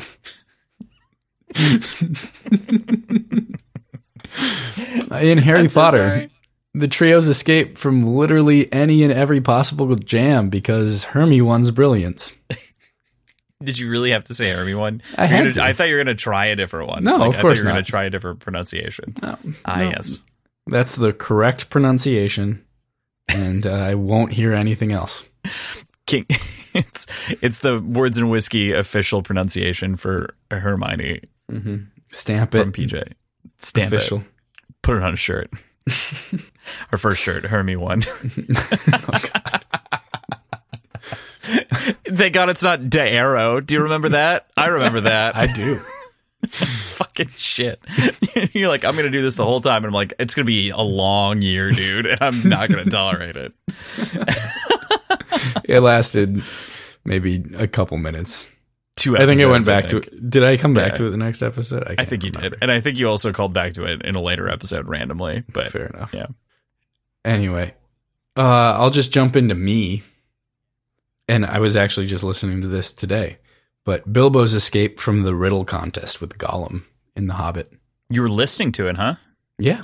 Yeah, it was. Are you you're you're reading again outside of the context of the story? I am. I Whoa. Am. I know. Oh my God. That's pretty crazy. Whoa, that's that's mm. That was the goal, right? The Lord of the Rings, right? Is that is that up next? Doing The Hobbit and then The Lord of the Rings? Yep. Yep. Nice. I've got them nice. all that's lined good. up. I've got all the all the audiobooks downloaded. Really good of you to refresh that before we go into the Dark Tower in like a year. Just so mm-hmm. you've got it in the back of your mind. Yeah, that'll be good. Yeah. They're basically, you know. But I got through like half the book today. Oh, The Hobbit's easy. The Hobbit's yeah. an easy read. Yeah. Love, love The Hobbit. Mm-hmm. That's a great one, though. I, I totally agree with you. I think that's also very interesting because it's atypical, right? Like, it's definitely, it qualifies as an escape for sure. Why? Why is why was that your favorite escape? Um, because it was the most recent. No, um, just the the wit of it all, and just the sort of ridiculous postulation that there's this ancient uh, sacred rule to riddle contests that both of them have to abide by, and that they're both kind of breaking a little bit, and just the the descriptions of the uh, the goblins hiding and, and waiting for him, and the seven foot long, three foot high leap that he has to take to get out the door, and it's all just really fun. I don't know, it's fun. Yeah, fun's a good way of putting it. Just curious. Just curious as to why. Yeah. Good call. And what's yours? M- mine, and like, I'm honestly not trying to pander here, but when I was sitting down to think about it, I really love the heist and escape that is central to Iron Gold when Ephraim is abducting the children for the first time. I think it is one of the best escapes on page, period. It is so good. Mm. That is so well written and so intense. And like the not looking back at the explosions when they blow up the room that had the car in it that they were taking the first time, they'd get into the second vehicle, like all of that. Brilliant. Wonderfully, mm-hmm. wonderfully done. Um, if I had to choose like a, a close second that hasn't been mentioned, because I'd probably put Shawshank Redemption there. Uh, I actually like the Guardians of the Galaxy escape from the um, gold folks. What are their names? Oh my gosh. I'm such a nerd for this shit. I can't remember. Um, oh, I'm going to remember it in a little bit, but when, when they're escaping right off the bat, uh, in Guardians of the Galaxy two, after stealing the batteries and, and killing the, the giant alien on their mm-hmm. kind of initial quest, you know, and then Rocket takes the batteries and they, they get chased from there. Right. That, that is wonderful. And then a distant third is like any Indiana Jones movie, like running away. Mm-hmm. Any that of makes them. Sense. Yeah, even, even, even, even the refrigerator scene. The refrigerator scene. Have, have you seen Crystal Skull? Uh, once in theaters. when when the nuke goes off and he's in the refrigerator and gets launched in the refrigerator. I don't remember that at all. Oh my God. It's so hysterically ridiculous. Because it's lead lined. So it's like, oh, he can survive a nuke. Fucking absurd. All right. So, yeah, anyone, anyone but that one. So for next week, our question is going to be, what's your favorite revenge story and why? It should be wide reaching. Yeah. I mean, it's, it's pretty good. Yeah. So we, uh, we got, we got a big revenge payoff this week, patience and vengeance and revenge here. So I, uh, I think that's a good, good way to go.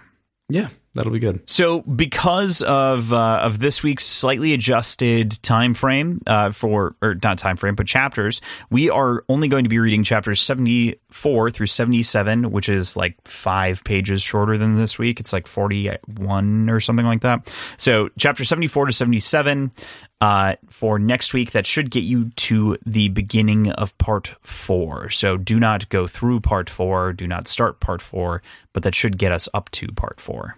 Finish part three. Yep, finish part three. So that's where we'll leave you for the week. Thank you, of course, to our producers, Tim and Andrew, for helping keep our show's lights on.